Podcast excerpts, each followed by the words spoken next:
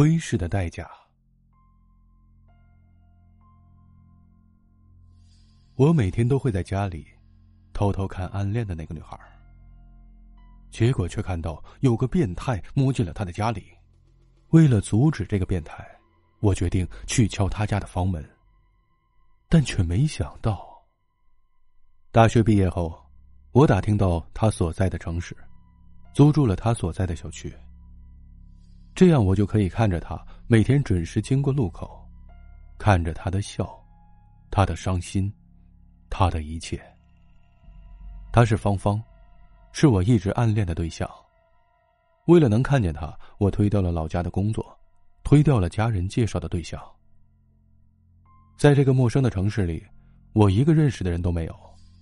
我做的这一切都是为了他，他是我的大学校友，而他根本不知道身边有这么一个为他而活着的人，因为我和他从来都没有说过一句话。别误会，我并不是什么偷窥狂魔或者心理畸形的患者。我从未想过和他有任何交集，因为我们本就是两个世界的人，在这个世界上，始终有一道沟壑摆在爱情中间。除了贫富差距、社会地位、父母态度，还有颜值、气质、性格、人品、情商等等，无论哪一点，我都比不上他，所以我还是有自知之明的。只要能远远的看着他就好了。我本想独自守着我暗恋的芳芳度过一生，可是最近几天，我发现了一件让我坐立难安的事情：有个男人也在关注着她。但那个男人和我完全不同，他不仅是偷窥，而且付出了行动，惊呆了我眼球的真实行动。半夜两点钟的时候。我亲眼目睹那个变态像是壁虎一样，从一楼的防盗窗开始往上爬，一点点的往上靠近，直到爬到他所在的楼层。然后他从身上取出像鱼竿一样可以伸缩的东西，他的目标是挂在阳台上的内衣。透过防盗窗，那个男人把他的内衣悄悄的勾挂回来，放在鼻子嗅了半天，才恋恋不舍的装进口袋，满脸陶醉。我之所以能连他的表情都看这么清楚，是因为我有一套探星望远镜。先不要过问我买这套设备的原因，主要是这个男人的举动实在是太诡异了，冒着生命危险去偷他的内衣，这是正常人能干出来的事情吗？我想告诉芳芳，可我实在没有在他面前开口的勇气。我想报警，可终究害怕把我的一切全盘暴露出来。冥思苦想了很多天，都没有想到对付他的办法。直到有一天深夜，这个变态男人再次做出了让我惊掉下巴的举动。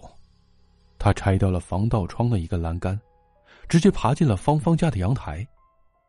实在不知道他是如何做到的。我在远处看的心里砰砰直跳。那天我在卧室来回的打转，最终担忧芳芳安危的念头占据了我一切的想法。无论如何，我都要过去阻止这个变态。我自然不能像那个变态一样徒手攀爬上去，因为实在害怕会被活活的摔死。电梯也是有禁制的，所以我只能顺着楼梯狂奔到了十楼。我把耳朵附在芳芳的门前，里面静悄悄的，一点声音都没有。贸然闯进去或者敲门是绝对不可以的，那样会让变态发现蹊跷。我怕他做出鱼死网破的行为，唯一能做的就是静静的听着里面的动静，一旦里面发出呼救或者打斗的声音，我再采取措施。出奇的是，里面一点声音都没有。直到天快亮的时候都没有发出任何动静，我正怀疑自己是不是认错了门牌号的时候，门突然被打开了，芳芳从里面走出来，她明显怔了怔。然后看见抓耳挠腮、不知所措的我，眼里的疑惑更多了。一时间，我的脑袋短路，不知道抽什么风，冒出了一句：“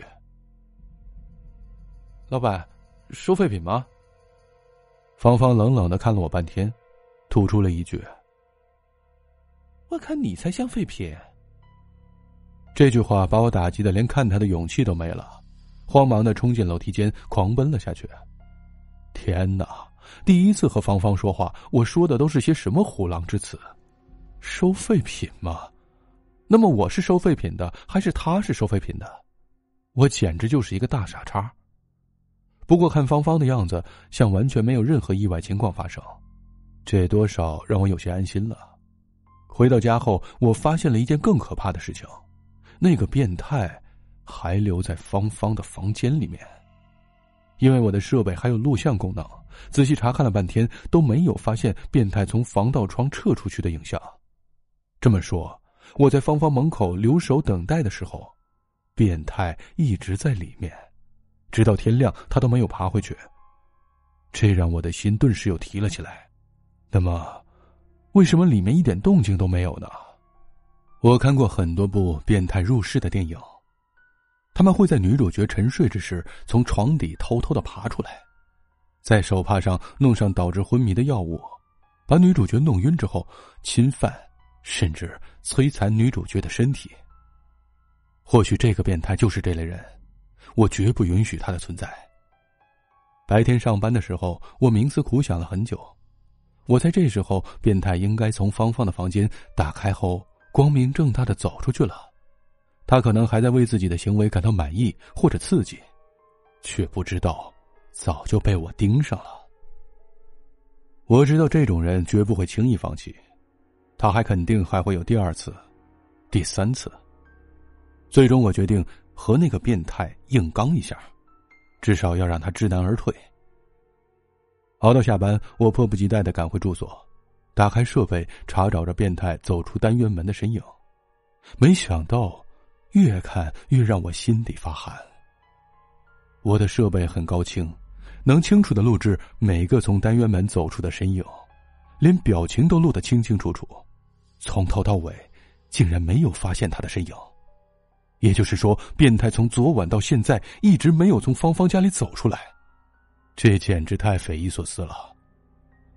我又熬了一夜，第二天清晨，芳芳从单元楼走出来的时候。脸上还是看不出任何的异端，这让我的汗毛都竖立起来。这怎么可能？变态难道要像寄生虫一样栖息在芳芳家里吗？我实在坐不住了，最终决定进去看看。第三天，我没有去上班，来到芳芳家的楼下，抬头望了半天，我的芳芳住在十层，这对体力绝对是不小的考验。这个变态能爬上去，他的体力和胆识都在我之上，也不知道我能不能活着走出来。作为芳芳的忠实暗恋者，我无论如何都要去试一试，这或许是我能为他做的唯一的事情。我本来想在深夜和变态一样偷偷的爬上去，在黑暗中和他来一场对决。可思来想去，这样的想法实在太过愚蠢。也许只有在电影里才会出现。那么，想要进去的唯一方法，就是正门。我请了开锁的师傅，谎称钥匙忘在家里，门这才被打开。送走开锁师傅，我转过身来，这是我第一次来到芳芳家里。她的家里环境很温馨，是两室一厅的格局。来不及多想。此刻，那个变态还在房间里，开门的动静肯定惊动了他。他应该在某个暗处窥视着我，就像窥视芳芳一样。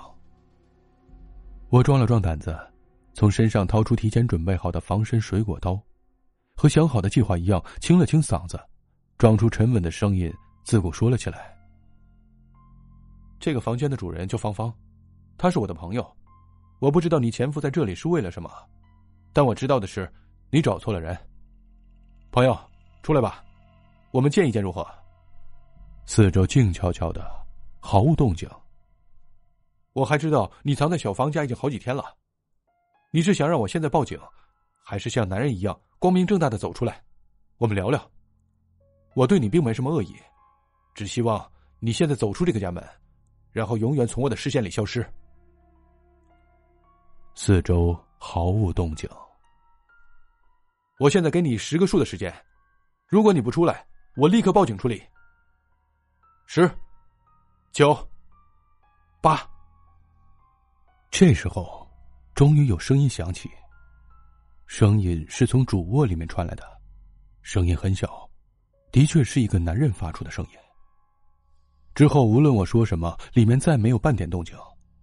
最终，我鼓起勇气，一脚踹开了卧室的房门。那一刻，我几乎要叫了出来。眼前闪现出来的场景，是我至今为止见过最恐怖的画面。哪怕白天见鬼，都不会让我如此恐惧。那个变态被活生生的钉在了墙上，手和脚都被巨大的铁钉贯穿了，他赤身裸体，满身鲜血，此时正瞪着绝望的目光望着我。我顿时血气上涌，几乎要被吓晕了过去。变态奋力抬头望着我，嘴里呜咽着含糊不清的话：“救救救我！”这到底是什么情况？难道这一切都是那个看似柔弱无骨的芳芳干出来的事情？我忍着呕吐感，盘问了变态半天，果然这一切都是我的芳芳做的。这简直颠覆了我的认知。变态的名字叫周周，他并不是什么变态，相反，我的芳芳才是真正的变态。从周周口中得知，他的女儿三年前就失踪了。为了寻找女儿的下落，他辞去工作，奔波于各个城市。那天，他在街上看见了芳芳，呆立在了当场，因为当时芳芳穿的衣服和她女儿失联时一模一样。确切的说，芳芳当时穿的正是她女儿的衣服。他深刻的记得那件裙子的左侧裙摆有个小洞。芳芳被追问后矢口否认，这让他愈发的起疑。于是他这一年来和我一样，在这个小区租住了房子，时刻关注着芳芳的动向。直到有一天，他开始了攀爬，为的就是寻找到确切的证据。也许是破开防盗窗的那天，芳芳听见了动静，所以提前做好了准备。等他落入网中的时候，已为时已晚。这些天，他遭受了芳芳的各种折磨，从心理上到生理上的双重煎熬。芳芳竟然穿着他女儿的衣服，当面折磨他的肉体。我早就应该猜到的，我早就应该猜到，他是个魔头的。周周垂着脑袋，无力的说着。我听得胆战心惊，怎么也想不到芳芳竟然是一个杀人变态狂魔。我仔细回忆着和芳芳的初识。